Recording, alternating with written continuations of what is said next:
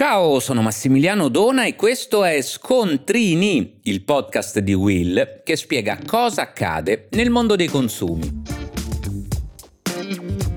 Oggi parliamo delle truffe tramite QR code, quel codice a barre che abbiamo imparato a conoscere mostrando il Green Pass del telefonino, ma diffuso anche semplicemente per consultare il menu al ristorante, pagare il parcheggio o accedere a vari contenuti di approfondimento. A lanciare l'allarme qualche mese fa è stata la polizia americana che ha messo in guardia la cittadinanza sul rischio che il codice inquadrato con la fotocamera del nostro smartphone possa indirizzare verso siti fasulli in grado di scaricare codici o applicativi fantasma che si installano a nostra insaputa all'interno del telefono.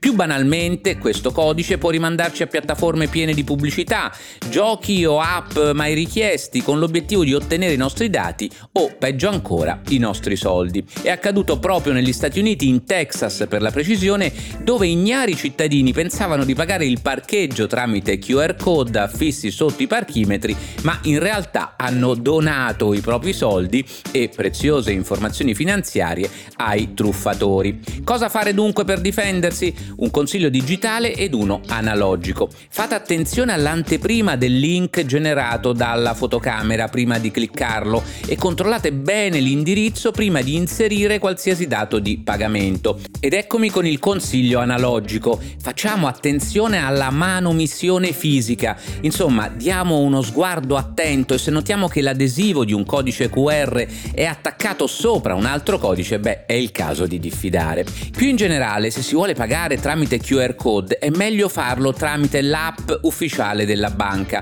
Per i pagamenti poi è fondamentale attivare l'autenticazione a più fattori. Questo aiuterà a proteggere gli account sensibili, come appunto le app bancarie, quelle di posta elettronica e i social media. Con un alto livello di autenticazione, un criminale informatico non può accedere ai dati degli utenti né tramite QR code né in altro modo, o perlomeno gli complicheremo la vita. Infine è importante ricordare che tramite il codice QR si possono autorizzare pagamenti, ma non è possibile annullare i prelievi effettuati in modalità smart, quindi diffidate da chiunque vi contatti per proporvi di farlo. Fidarsi è bene, ma in questo caso non fidarsi forse è meglio e in ogni caso aguzzate la vista. E voi lo sapevate?